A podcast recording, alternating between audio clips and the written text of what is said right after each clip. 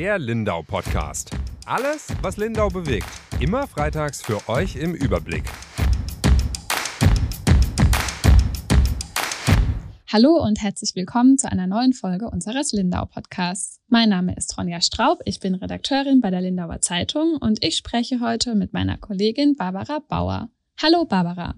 Hallo Ronja. Ja, wir unterhalten uns heute über einen sehr fatalen Unfall, über einen Unfall mit schweren Folgen, bei dem nämlich 2 Menschen ums Leben gekommen sind und ein dritter wurde schwer verletzt, so schwer, dass er heute ein Pflegefall ist. Und verursacht hat diesen Unfall ein heute 81-Jähriger. Der Mann war damals, als der Unfall passiert ist, 79 Jahre alt. Das ereignete sich im Oktober 2020 und zwar fuhr der damals 79-Jährige damals auf der B308 zwischen Oberstaufen und Lindenberg mit seinem Wohnmobil.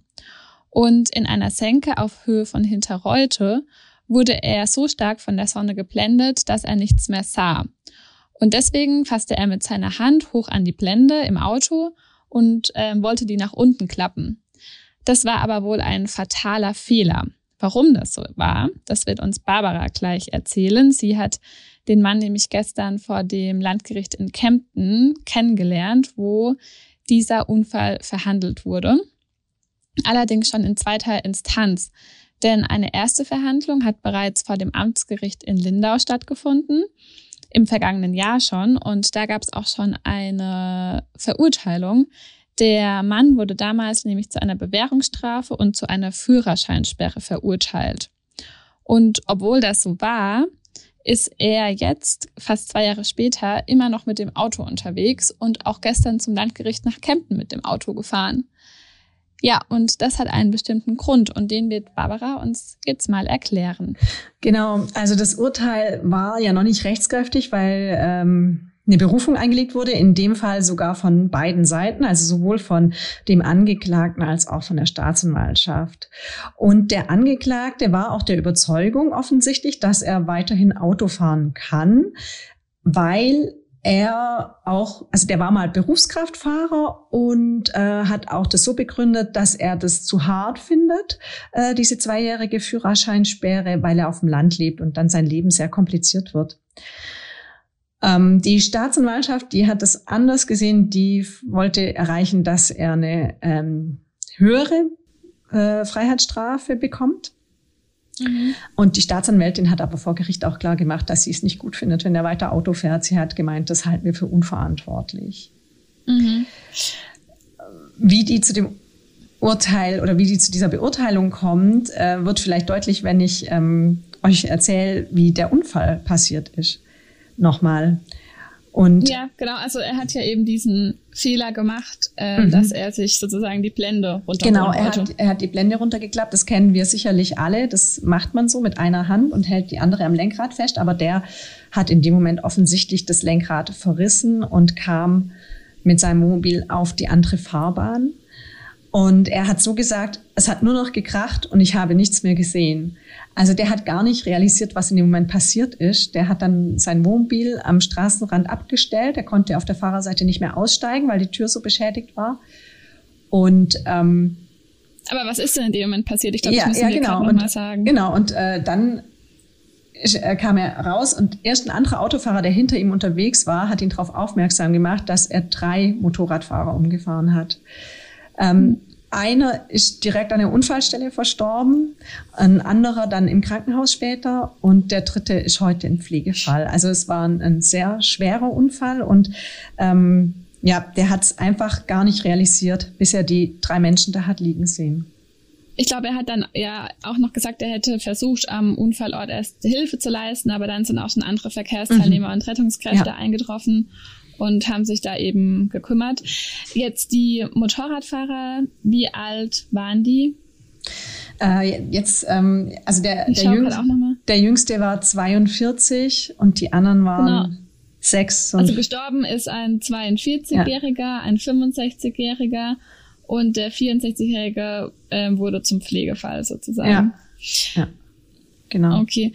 Der Mann im Wohnmobil hatte ja aber keinen Alkohol getrunken oder so. Nein, oder? Der hatte keinen Alkohol getrunken und der ist auch ein ganz erfahrener Fahrer, weil der hat als Berufskraftfahrer auch sein Leben lang gearbeitet.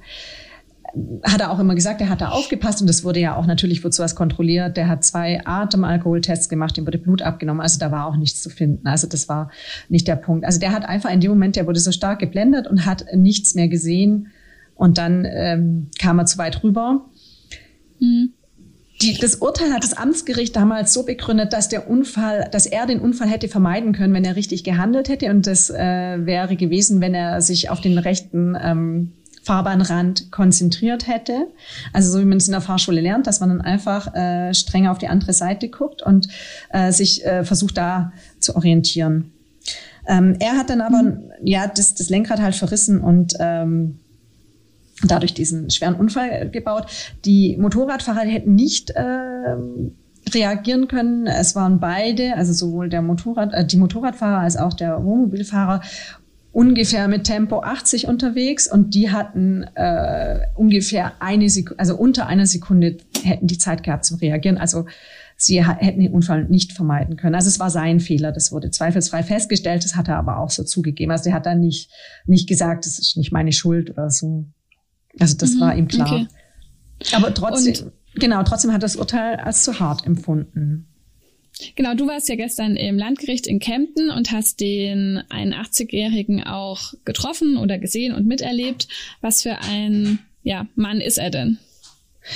Also er wird nicht so alt, optisch sozusagen, aber ich denke, dass er schon so gewisse Alterserscheinungen hat. Also das war zum Beispiel ziemlich offensichtlich, dass er nicht gut hört. Er hat immer wieder gesagt, ich habe das nicht verstanden, oder der Richter hat Rückfragen gestellt und der Richter hat schon sehr laut und langsam dann gesprochen zum Teil, also auch nicht die ganze Zeit, muss ich auch sagen, aber dann schon, wenn er den Angeklagten direkt angesprochen hat. Und trotzdem hat er nicht alles verstehen können. Die haben sich dann auch nochmal umgesetzt, weil da war noch so eine Plexiglasscheibe wegen Corona, dass er dann quasi mit seinem Rechtsanwalt den Platz getauscht hat. Aber trotzdem, also er hat einfach nicht so gut gehört. Mhm. Okay. Und die Staatsanwältin hat gesagt, also einerseits ist er schon vom Alter gekennzeichnet. Also ich meine, das war ja offensichtlich. Aber andererseits fehlt ja auch die Einsicht, weil er ist nach dem Unfall weitergefahren und er hat wieder Menschen gefährdet durch sein Verhalten im Straßenverkehr. Also er ist nicht nach dem Unfall vor Ort weitergefahren, sondern er hat danach seinen Führerschein. Also er hat keine Unfallflucht begangen, aber er ist, obwohl er diesen Unfall verursacht hat, weiterhin Auto gefahren. Genau, und das hat ja die Staatsanwaltschaft praktisch auch angebracht, dass er weiterhin Personen gefährdet hat. Es kam ja nochmal zu einem Vorfall nach diesem Unfall, oder? Ja, genau, das war nach dem Unfall und vor dem ersten Urteil am Amtsgericht. Da ist er falsch auf eine Autobahn gefahren und das ist ja schon das eine, aber dann hat er versucht, auf der Autobahn zu wenden. Das ist natürlich hochriskant, also sehr verboten und hochriskant. Also ein Glück, dass da nichts passiert ist. Mhm, ja.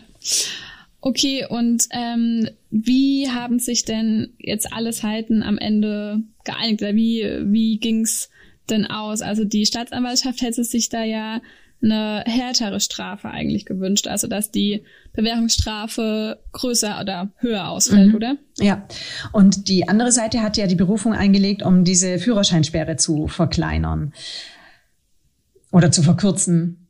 Und dann hat der Richter vorgeschlagen, dass sie beide die Berufung zurücknehmen, das Urteil rechtskräftig wird.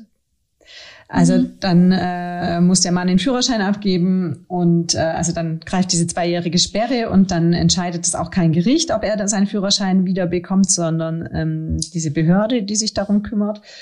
Und bei der Bewährungsstrafe bleibt es, weil die war auch aus Sicht vom Richter angemessen. Okay, aber das heißt, ab heute oder ab jetzt hat der Mann keinen Führerschein mehr, darf nicht mehr Auto fahren. Wie ist er dann gestern vom Gericht nach Hause gekommen? Ja, genau, der war ja noch zum Gericht mit dem Auto gekommen, wie sich dann noch herausgestellt hat. Da hat der Richter so nachgefragt und hatte so ganz selbstverständlich gesagt, ja, da bin ich mit dem Auto gefahren. Und dann hat der Richter gesagt, Ihr Führerschein ist ab heute weg. Sie haben ab heute keine Fahrerlaubnis mehr. Es handelt sich um eine Straftat, wenn Sie zurückfahren. Sie dürfen auf keinen Fall zurückfahren und Sie stehen jetzt unter offener Bewährung. Und dann hat er so gesagt, ja, okay, also ich habe 9-Euro-Ticket dabei. Also vielleicht hat er auch damit gerechnet. Dass es so kommt. Mhm. Mhm. Okay. Aber das heißt, damit ist sein Fall sozusagen abgeschlossen. Er darf jetzt wie lange kein Auto fahren? 2 Jahre. Also diese Sperre läuft 2 Jahre, genau. Mhm. Und dann könnte er ihn theoretisch wieder zurückbekommen, oder? Ja, aber ich glaube, das wird ja dann auch nochmal geprüft. Also deswegen vielleicht kommt er doch noch zur Einsicht, dass das nicht mehr so sinnvoll sein kann. Ja, also ich meine, es ist wirklich ein Unfall mit schweren Folgen gewesen und ein sehr schrecklicher Unfall. Und was ja schon so ein bisschen bei dem Ganzen mitschwingt, ist einfach die Frage Alter und Führerschein. Also inwieweit sollten denn ältere Menschen noch Auto fahren? Also es gibt bei uns in Deutschland ja keine Regelung, dass man ab einem gewissen Alter irgendwie regelmäßig nochmal eine Führerscheinprüfung machen muss oder das nochmal irgendwie überprüft wird, ob man denn überhaupt noch in der Lage ist, Auto zu fahren. Ich habe da auch mit meiner Oma zum Beispiel schon öfter mal diskutiert oder darüber gesprochen. Sie wohnt auch sehr ländlich und für sie bedeutet einfach Autofahren auch ganz viel Freiheit und Selbstständigkeit. Also sie fährt mit ihrem Auto zum Beispiel ins Schwimmen, zur Gymnastik, Busse fahren, sehr wenige und sehr schlecht. Also die Verbindungen sind nicht gut. Und auch wenn wir aus der Familie dann sagen, also viele meiner Familie leben schon auch in der Nähe meiner Großmutter, dass sie doch fahren könnten, dann ist es für sie halt auch nicht dasselbe, weil da muss sie immer jemanden fragen, ist auf jemanden angewiesen, muss Hilfe anfragen und annehmen und das fällt ihr halt dann irgendwie sehr schwer und deswegen, kann ich irgendwie sie schon auch verstehen, aber andererseits ist halt die Frage, ob sie nicht auch vielleicht dann Menschenleben gefährdet, wenn sie weiterhin Auto fährt, also ich fände eigentlich so eine Überprüfung irgendwie sinnvoll. Ich kann es auch nicht beurteilen natürlich, aber... Ja, also es ist ja sehr unterschiedlich, wie die Leute altern. Also manche sind ja mit 100 noch total fit und die Sinne sind total scharf und bei anderen hört das mit, keine Ahnung, durch eine Krankheit vielleicht auch schon mit 40 auf. Also da gibt es einfach so große Unterschiede. Vielleicht wäre es sinnvoll, generell... eine regelmäßige Prüfung zu machen oder einen Gesundheitscheck. Also das könnte man sicherlich regeln, aber das müsste ja der Gesetzgeber tun. Also ich glaube, da gibt's auf jeden Fall noch Verbesserungsbedarf. Ja, glaube ich auch. Also eben, man weiß ja immer nicht, wie du sagst, jeder Mensch ist individuell, jeder Mensch ist anders. Da jetzt man könnte ja auch eine feste Regelung sagen und sagen, ab 75 Führerschein weg zum Beispiel. Ich weiß gar nicht, ob es vielleicht sogar Länder gibt, in denen es da auch härtere Regelungen gibt. Ich glaube schon. Aber eben, wenn man das vermeiden wollen würde, was ich auch verstehen kann, wäre ja schon mal ein erster Schritt, eben solche Kontrollen einzuführen. Und man könnte ja sogar sagen, jeder muss diese Kontrollen machen. Also egal, ob jung oder alt. Einfach, um da nochmal nachzufassen und nochmal nachzuschauen, ist es denn alles noch so präsent, wie es vielleicht bei der Führerscheinprüfung war oder... Nicht nur das, sondern auch hat die Sehstärke nachgelassen, hat ist das Gehör schlechter geworden, ist die Reaktionsfähigkeit, hat die nachgelassen. Also solche Sachen kann man da ja schon, glaube ich, einfach überprüfen. Und dann könnte sowas vielleicht auch verhindert werden. Also genau, wobei wir jetzt natürlich auch nicht sagen können, ob es jetzt in dem Fall nur also an dem Alter von dem Mann lag oder auch einfach an den Umständen und so weiter. Aber es ist irgendwie schon ein Teil davon, würde ich sagen. Ja, also sicherlich. Und auch, also ich fand eben auch, also diese Uneinsichtigkeit hat mich schon auch irgendwie beeindruckt sozusagen. Also jetzt nicht positiv, aber halt, die ist mir schon auch aufgefallen. Also dass er dann weitergefahren ist und dass er das so für sich eigentlich in Anspruch genommen hat. Ich weiß nicht, wie es für mich wäre, wenn mir so ein Unfall passieren würde. Ich will darüber auch ehrlich gesagt nicht nachdenken. Aber ich könnte mir schon vorstellen, dass es bei manchen Menschen dann gewisse Hemmungen auslöst, überhaupt nochmal ins Auto zu steigen. Das war bei ihm ja offensichtlich überhaupt nicht der Fall. Oder nicht so, dass es langfristig Auswirkungen hatte. Ja, das stimmt. Also genau, dass man da dann, ja, also ich will es mir auch nicht vorstellen, wie es mir dabei gehen würde, aber es verwundert irgendwie schon, dass er da so drüber hinweg gesehen hat vielleicht, oder? Ja, und er hat es ja auch begründet mit seiner langen Berufserfahrung. Mhm. Ja. Aber die hat ja trotzdem, also hat ja auch nicht... Hat in dem Moment offensichtlich nicht geholfen. Nicht geholfen. Nein. Genau. Ja. Ja, gut. Wir sprechen noch über einen zweiten Gerichtsfall. Ja, genau. Nicht nur du, sondern auch ich war gestern bei Gericht. Ja, wir hatten gestern einen Tag, der ähnlich ablief. Und du warst bei einem Fall, von dem wir hier im Podcast auch schon mal gehört haben. Du hast über einen Arzt berichtet, der bei einer sogenannten Klardenker-Demo, also wir erinnern uns, die Corona-Kritiker, den Hitlergruß gezeigt hat auf einer Bühne. Und jetzt handelt es sich ja um Verwendung von verfassungsfeindlichen Kennzeichen. Und Ronja, warum wurde der Mann freigesprochen? Ja, jetzt hast du es schon vorweggenommen. Genau, er wurde am Ende freigesprochen, was für mich schon auch irgendwie überraschend war. Ich hätte es ehrlich gesagt nicht gedacht. Also es gab jetzt eben 2 Verhandlungstage. Deswegen haben wir hier im Podcast auch schon mal drüber gesprochen. Vor 2 Wochen war nämlich der erste Verhandlungstag. Damals war am Amtsgericht in Lindau sehr viel los. Also der Arzt selbst war da, der kommt nicht aus Lindau, sondern aus der Nähe von Landshut und gehörte eben war eben Teil dieser Gruppe Klardenken Schwaben, die eben hier in Lindau diese Veranstaltung hatten. Im Oktober 2020 war das auch. Und da hat er eben diesen Hitlergruß während seiner Rede gezeigt. Und zu dem ersten Verhandlungstag ist er angereist mit einer kompletten Schar an Anhänger, Fans, Freunde und Familie, die den ganzen Sitzungssaal 1 im Amtsgericht Lindau besetzt haben. Die Plätze waren alle voll. Und an diesem Tag ist sowohl er, sein Verteidiger, als auch der Staatsanwalt zu Wort gekommen. Alle haben ihre Seiten sozusagen dargelegt und haben eben... Ja, also der Arzt selbst hat eben gesagt, dass er das alles genau im Gegenteil gemeint hat. Also er hat in seiner Rede eben das Masketragen verglichen mit dem Hitlergruß zeigen. Dass sozusagen Maskentragen heute doch das Gleiche sei, wie wenn man damals im Dritten Reich Hitler zugestimmt hätte oder Mitläufer war bei diesen, bei dieser Diktatur von Hitler.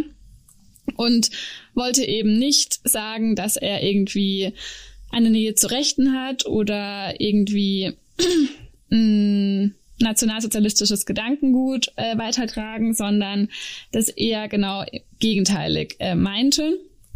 Und die Frage ist halt immer so ein bisschen klar, vor Gericht kann er das jetzt sagen, aber ist es denn in seiner Rede auch so rübergekommen, wie er das eben gemeint hat. Und das sagen er und sein Verteidiger haben eben gesagt, ja, er hat das klar und deutlich so gesagt und auch getan.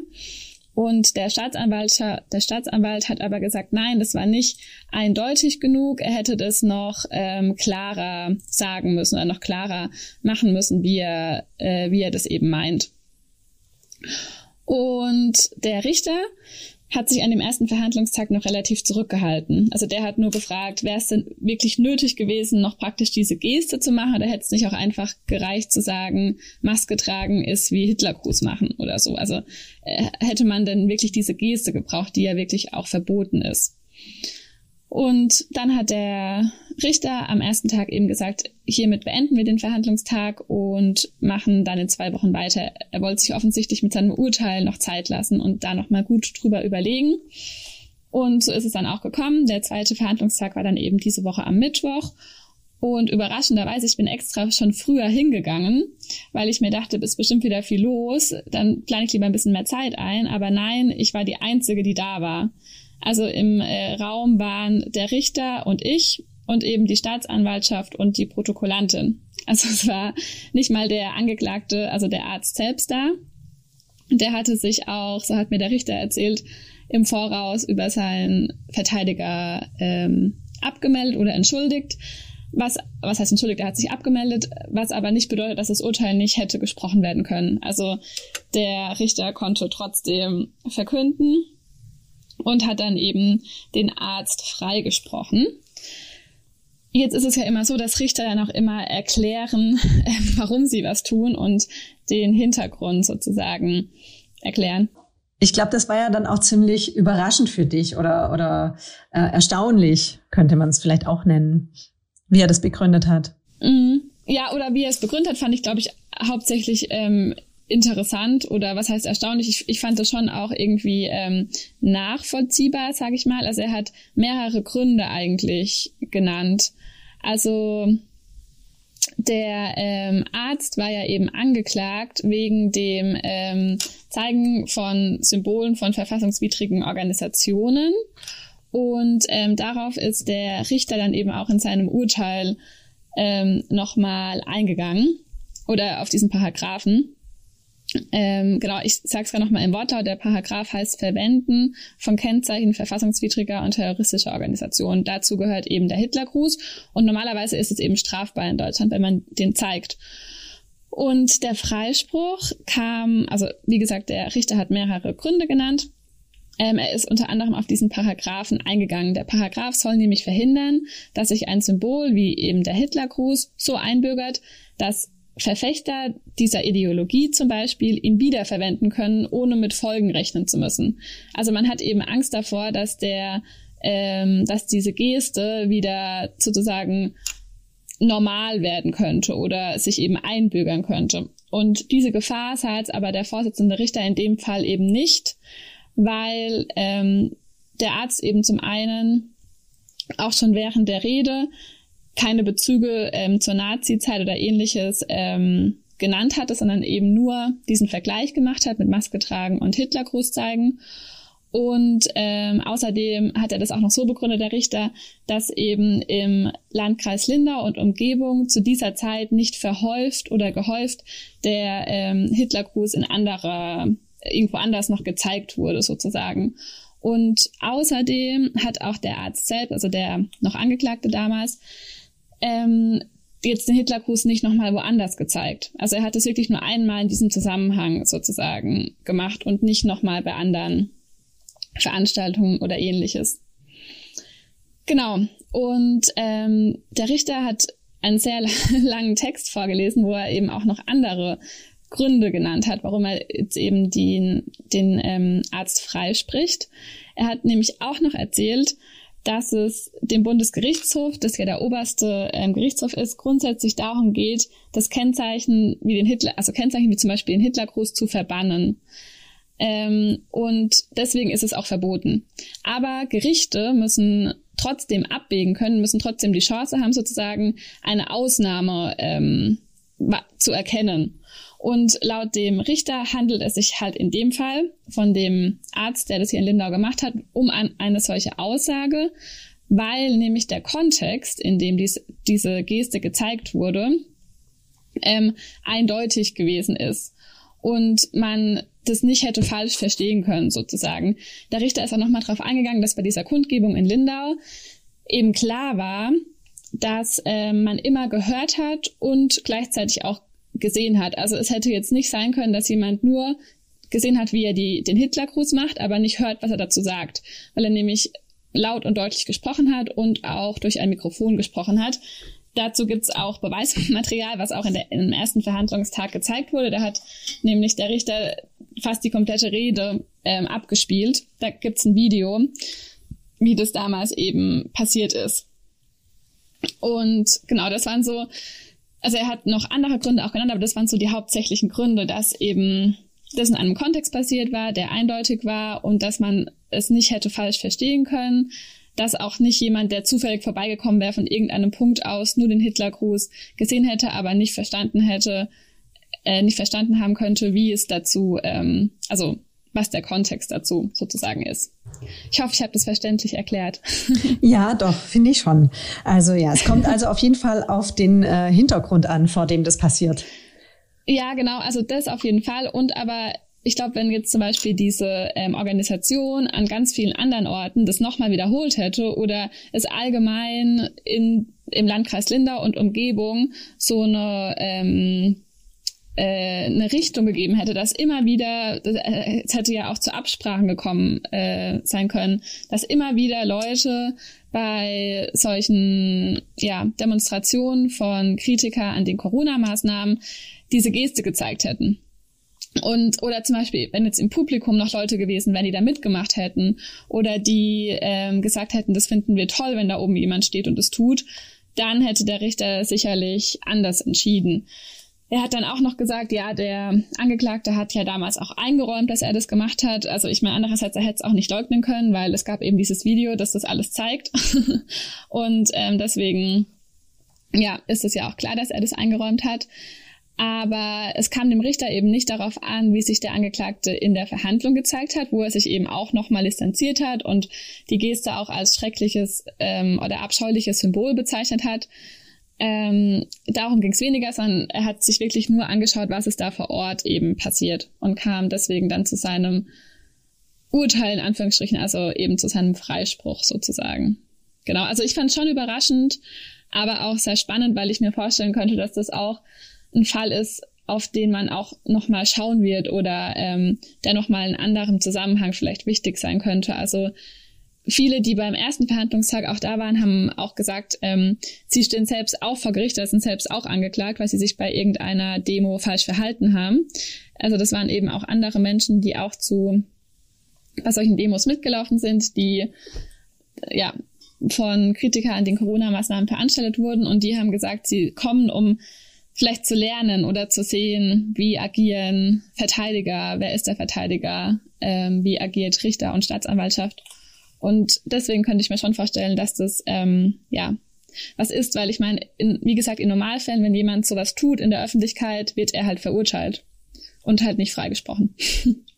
Ja, aber der Richter hat es ja trotzdem sozusagen auch nochmal, also er hat ja auch trotzdem klar gemacht, dass es nicht in Ordnung ist, das zu zeigen. Er hat es auch, wie hat er es genannt, Ronja? Ja, polemisch und beleidigend. Genau, das hat er schon auch betont, dass das eben nicht heißt, dass du das jetzt, also gut, dass du es nochmal sagst, der Richter hat gesagt, das heißt jetzt eben nicht, dass das irgendwie was Tolles war oder was Gutes war. Es war trotzdem polemisch und beleidigend, aber eben aufgrund dessen, dass sich der Angeklagte eben distanziert hat davon, deswegen sei er frei zu sprechen. Ja. Ja, genau. Schon interessant, was man alles so tun kann in einer angeblichen Corona-Diktatur. Aber naja. Ja.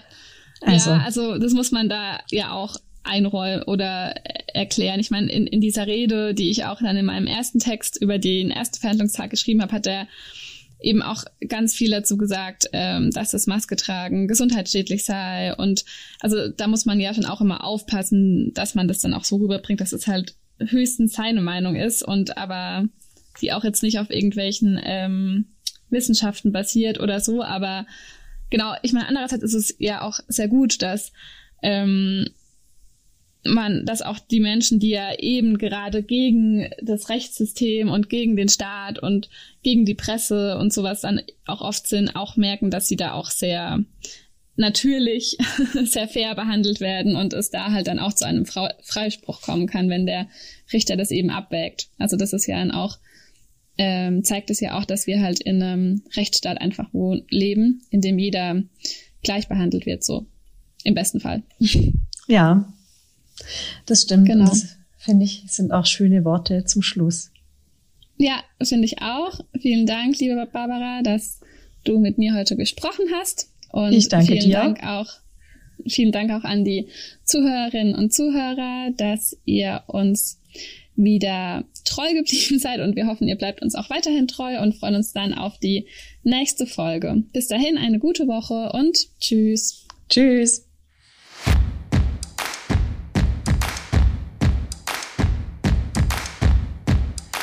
Der Lindau Podcast. Alles, was Lindau bewegt. Immer freitags für euch im Überblick.